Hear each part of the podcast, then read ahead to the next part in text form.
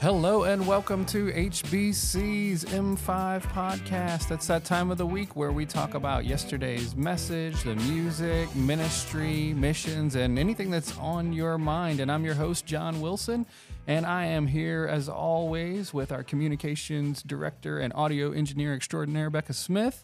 And I'm joined by special guests, Pam Keatts, who is our uh, front office education financial assistant. And if you call the church, you get Pam. Uh, say hey to the folks, Pam. Hello, good morning. and, and also our uh, wonderful director of missions, Megan Rainear. Say hey to the folks, Megan. Good morning.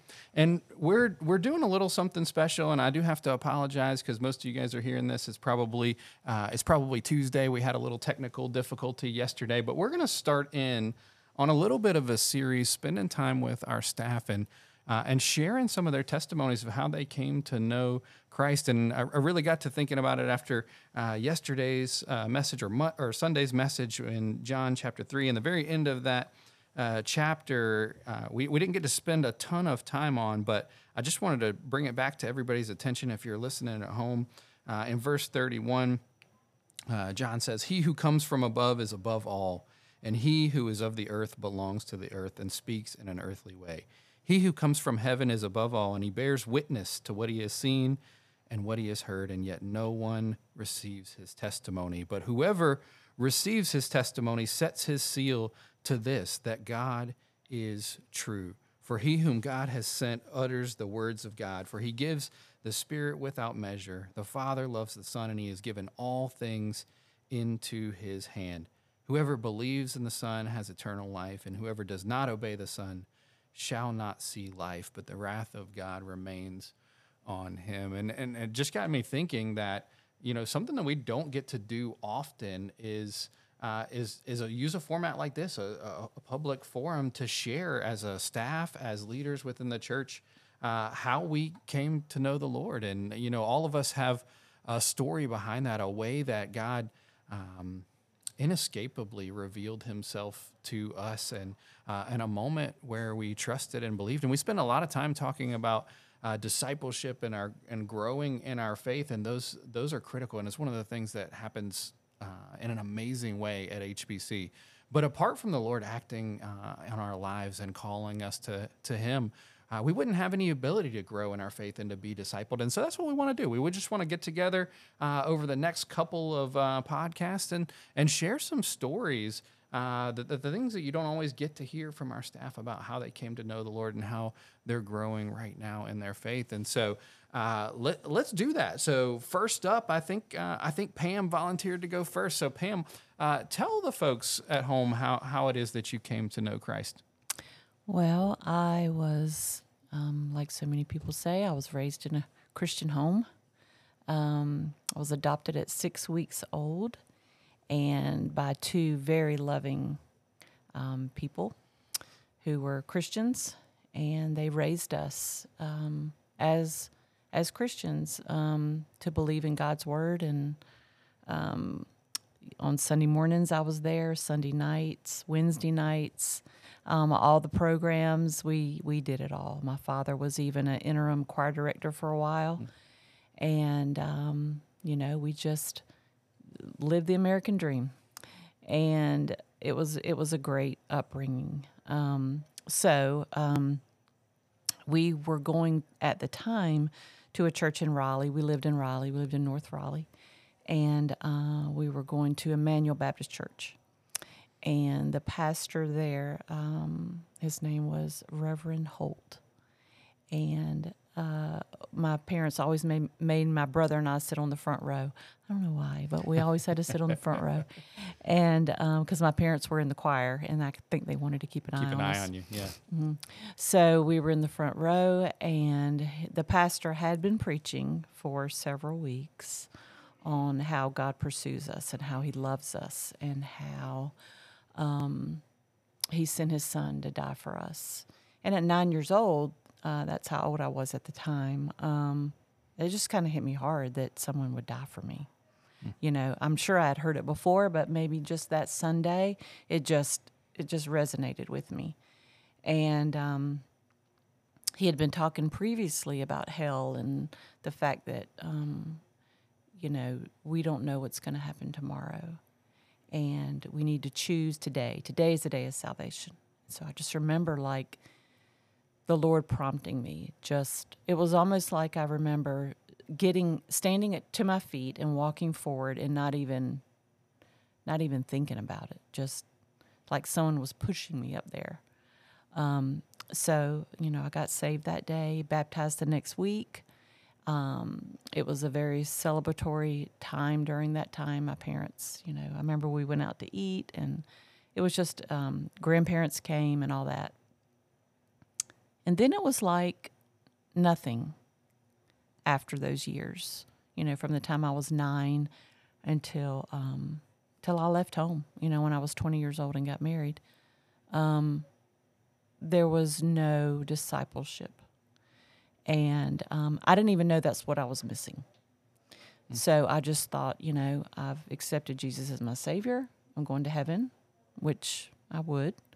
Um, but as I got older and got married and had children, I knew that there was something more. So I started coming to Hephzibah. Um, when my oldest son was six and my youngest son was four, and I sat in on a Sunday night Bible study. And I just remember sitting there. I was sitting there by myself because my husband at the time wasn't saved. And so I came to church probably for a year um, and brought the kids. Um, so I was sitting there, and he, you know, was talking about how you can open up God's Word and God can speak to you, and you can apply you know, all this to your life and everything. And it was just so foreign to me. And I thought, I should know this because I'm saved, but I didn't. And it's because all those years I w- I wasn't discipled. Um, so a couple months after that, I rededicated my life and it changed my life. The fact that I could actually open up God's Word and He could speak to me and I could understand it and apply it to my life. And so that was just a very pivotal time, even though I was saved at nine. Um, when I was in my early 30s and rededicated my life, that's when I really understood what being a Christian was about. Um, the fact that, you know, there's life um, and in God's Word and that we can apply it to our life. Yeah, you know, that's it's such a wonderful, I think, thing to share with folks at home, Pam, because uh, I, I think you know you, you said so well. Like you remember at nine, it, it just striking you that somebody would die for you, right? That that Jesus Himself would would die for you, not because you know, not because He ever sinned, but because you're a sinner and because you needed that, and yet. Um, we also we also need to walk with him. Like that that's mm-hmm. i think the thing that i'm hearing uh, is that we need to walk with him. Like he wants to do so much more than just die for us. Of course that's the we we could never save ourselves. We could never provide that salvation for ourselves. And he wants that relationship with us and he wants to usher us into an eternity in heaven. But that's not the only thing that he wants to do. He wants to he wants to walk with us in this life and he wants to teach us his ways and and he he wants us to love him not just not just in the ever after but right now today and I, I love I, I, love that. What are what what's something that God has been showing you? I mean, that's been uh, just a few years ago now. Um, what's mm. something that God has been showing you? Uh, you know, as you've been walking with Him. Well, um, you know, I think when you're filled with the Holy Spirit, you know that there's more. You know that you do need to have a relationship with Christ. You know that there's always more. Um, so I would have to say that as I've grown in my walk with the with Lord, that I have become more kingdom minded. Um, to get up every day, to have my quiet time, and to know that I'm His hands and feet, hmm. and that that's why I'm still here, and that's why He called me, um, that's why he's kept me.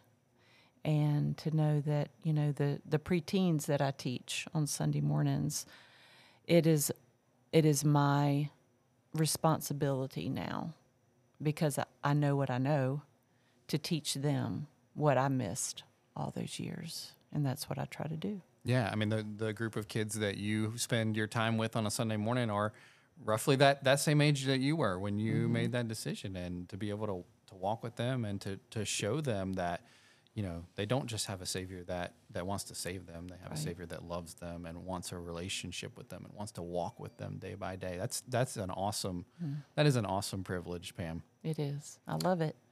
So Megan, you know, over to you. I I, I know that that's uh, I know because we're we're re-recording this uh, since we had a little trouble yesterday, but I- I know that that's a, a little bit of a different story for you than uh, than your own story. And so why don't you uh, why don't you share with the people how it is that you came to know Christ?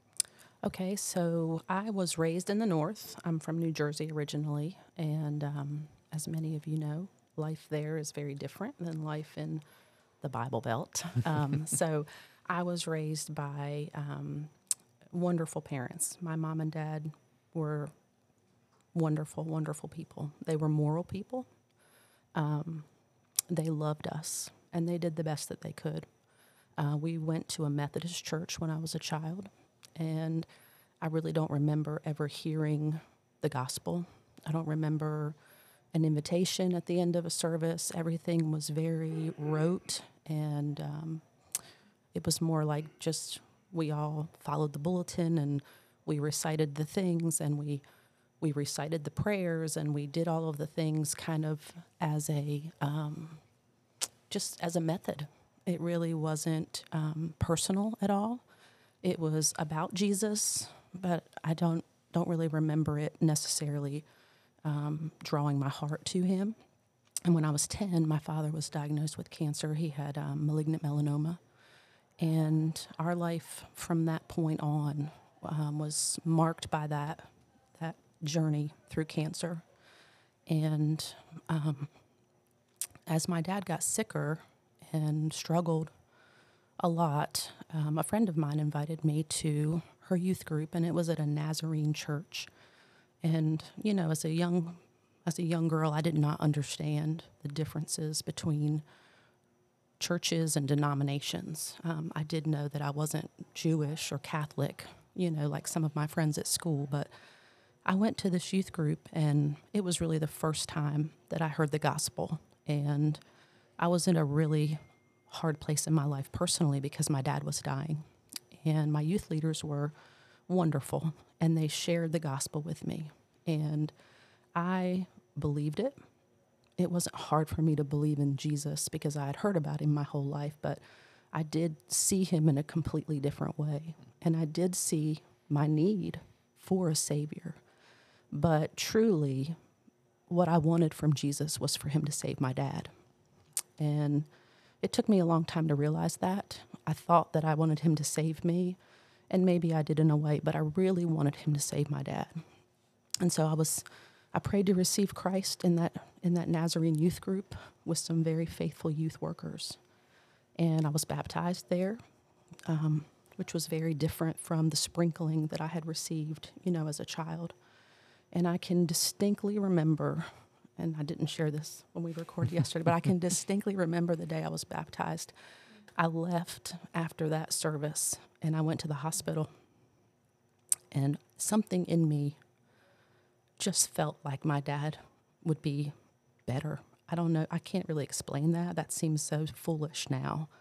But in my heart, I felt like I had done all I could do. And when I got there, they were talking about discharging my dad.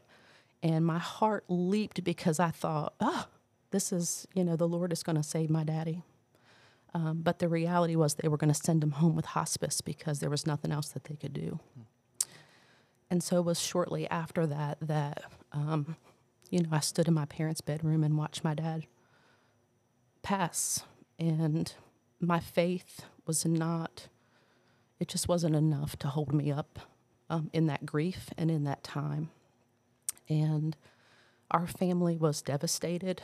Um, my mom was, you know, very, very heartbroken. Um, and she struggled. She struggled a lot um, in the days and months after that. And um, she was very, very, um, I don't really know how to describe it. She did the best she could. She loved my dad very much. And um, she would she would say things sometimes to me like, "If it wasn't that you would find me, Megan, I would go into the garage and turn the car on and put the put the door down." Um, and I understand that she didn't want to live, but it gave me so much fear that one day I would come home and my mom would also be gone. So those were just really hard years. Um, my dad died when I was 15, and my high school, you know, time was very tumultuous because of that. Um, but God is so good, and He just kept pursuing me, and I'm very, very thankful for that. It was later on in my life after um, I was married. I got married at um, 19, and Kevin and I both had received and prayed for salvation in our youth. Um, but at that point, we really began to read the Bible together, and um, we just prayed one night in our room. We just decided we were done playing games, and we we knew we needed Christ. The conviction of the Holy Spirit was there, and we both knew that we needed to um, rededicate or recommit or um, make a fresh start, um, put a flag in the sand in that moment to give our lives fully to Christ. And we have been on that path ever since. Hey, you know, I think that hearing this again, I think the thing that um, that just that just strikes me is that um, as tough as those those days were, as tough as that situation is of, of walking through that with your dad, that we have a Lord that, that loves us enough to reveal himself to us even in those difficult circumstances, right? Even in even in that situation, he's loving and he's getting our attention and he's calling us to himself and he's wanting to he is wanting to be that firm foundation when everything that's around us is is crumbling and um, you know I, I think that for many folks we could look at our lives and just say that there's just been there's been difficulties. And but those difficulties don't change that God is good. And in fact he is good even in those difficulties. Hmm. And and he wants to he wants us to run to him. Hmm. He wants us to trust him. He wants us to love him. And he wants to show us that he is uh, enough and it's painful i think sometimes to find out that he is enough but on the other side we get this great joy of knowing that we have this unshakable hope. Uh, one of the things I love that you said, Megan, is just you talked about you and Kevin both, and I, you know, this is something I just know from seeing you guys. You, you guys together as husband and wife said, you know what, this is this is enough. We've made we've made a commitment to Christ. We know He has saved us. It's about time that we we start to follow Him and we start to obey Him and we start to love Him with our whole lives, the way that He has loved us and i think that's a i think that's a special thing tell me tell us a little bit about just what what does that mean for you guys now what does that look like as you guys seek to follow christ together Uh, well, we were the we were sort of the um, oddities in our family because, um, you know, when Christ saved us, our lives changed drastically. Uh, we were we were so different, and we lived differently. We raised our children differently than, you know, than we had been raised, and um, just we didn't know how to follow the Lord. We didn't have that modeled for us. We weren't sitting on the front row, and our parents weren't, you know, in the choir and leading us in that way. And so, so much of our relationship together and with the, with the Holy Spirit was just us stumbling and fumbling through it. Um, and I can remember reading in Psalm, um, not not very long after that moment where we prayed that night in our room that God says that He's a father to the fatherless. And I thought, man, I'm gonna I'm gonna cling to that, Lord. I need a father. I desperately need a father. I had I had been so uh, far um, away from anything that my father would have would have wanted me to do, or um, anything that my God would have wanted me to do. And He has been a father to me. I was I was the age that my daughter Ellie is now when my dad died, and I can even remember the year that I turned 42. That was the year my dad passed. He was only 42 years old, and there was something very surreal about living longer, uh, being older than my father ever was. But um, the Lord has really just helped us. Um, we have messed up and stumbled through it so much, but we have just tried to press in uh, together as a couple and to lead um, our family towards Jesus, and um, we have not done it well most of the time, but we have loved the Lord, and He has been so good to us. He has loved us so so well. He has been that father to both of us. Um, my husband had had an alcoholic father, and that's a whole other story. But the Lord has been our father, and um, He's been so good to us. Yeah, it's such a uh, man. It's such a beautiful picture because I, I do think that's you know, and it's thinking about you know my own testimony is like I remember you know growing up in church, much like much like Pam, and you know if the doors were open, we were there. I, my dad was my dad was a deacon, but I, I remember like hearing people talk about the Lord as as if he was real and like as if he was just somebody they were talking to and could hear from. And and I remember thinking like this is weird. This does not this is not that doesn't happen to me. And it's exactly what you're it's exactly what you're talking about is that it's not just that the bible tells us that he is our father and we're meant to to cling to him in a fatherly way. No no he is in reality the perfect picture of a father and he wants to be that father to us. And and i never you know that that was something that took me till i was an adult to really realize you know when i was when i was 12 i made a decision to follow christ. And uh, and in fact if, if i remember right i think the same day my younger sister you know also came forward and decided to follow christ. She came forward first and then me after and we were baptized. And and i remember you know uh, I, I remember having a really clear idea of who Christ was and my need for salvation. And and I feel I feel strongly like and biblically that that I was saved, you know, that day when I was 12, but I, I never you know, discipleship, uh, you know, like you said, Pam, wasn't a big part of the culture of our of our church. You know, it wasn't something that we necessarily did in in our homes, and that gave me a lot of opportunity to just live for myself. And that's really, you know, that's you know, really the next decade of my life was just me, my selfish decisions, the, you know, choices that I would make that had negative impacts on myself and also everybody that's around me. I don't think that anybody would have looked at my life and said, "There's a person that, uh, you know, you know, believes in Christ," or "There's a person that even believes that that God is real and that they're going to have to pay for." Uh, their their consequences, the actions of uh, of their sinfulness, and and that really, even though I clung to that decision, you know, uh, I think I don't remember a night between those that decade that I didn't that I didn't pray, that I didn't talk to God. It, it didn't change anything about my life. It didn't change anything about how I was living. And fast forward that uh, that decade or so until I was about uh, 23, that uh, that Hannah and I uh, had been dating. We moved back uh, to uh, my parents' house. Actually, we um, eventually got married. We moved to Wendell, and uh, you know, we had Noah. And I I started to I started to recognize that there was something missing, something that was a part of my life. You know, as a dad, I'm going. Okay, what you know? What are the things that my parents did? What? How do I need to raise my kid? I don't have any clue what I'm doing uh, most days of the week. And so you start to just look to your childhood and go, what, what should I be doing?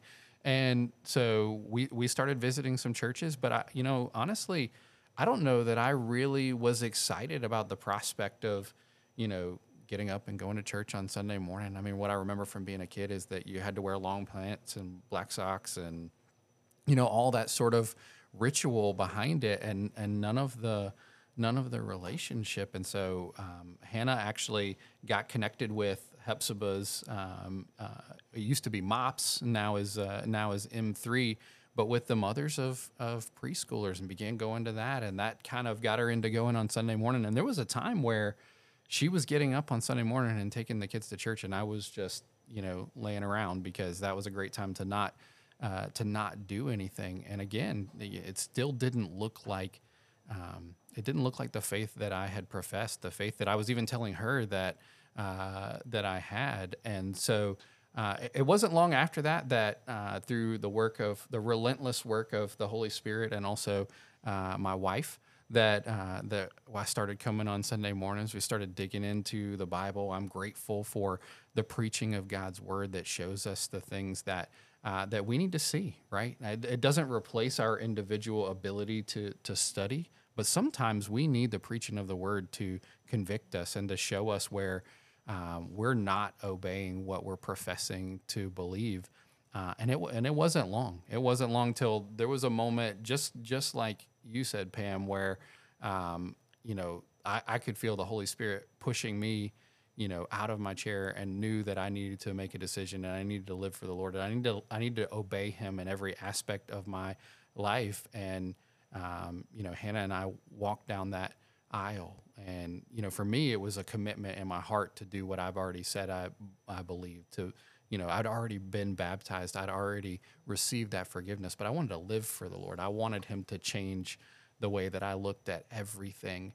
Um, and for Hannah, it was it was a first time uh, believing, and so to watch my wife be baptized, and then to watch uh, the Lord just change our lives. Um, I, I, I, that that is the most clear thing to me is that we are entirely different people than the two kids who uh, in college uh, fell in love and decided we were going to try to make a go of it, but just full of uh, sin and rebellion and difficulty, and to watch the Lord just um, just change those things. I mean, there's so much of our testimony. I think both of you guys would agree that there is an instantaneous change, and then there is also just the things that he just whittles away the hard parts of your heart little by little, and you and you kind of look back and you go, "Wow, like I am not, I'm not that person anymore." Yeah, thank you, Lord. That's what Pam said. Thank you, Lord, that I am not that person anymore. And uh, and and since then, he has just been doing amazing things. You know, that day when we walked down that aisle to to join Hephzibah, for Hannah to profess faith, for me to to make a commitment to live for the Lord, I don't think that I could have.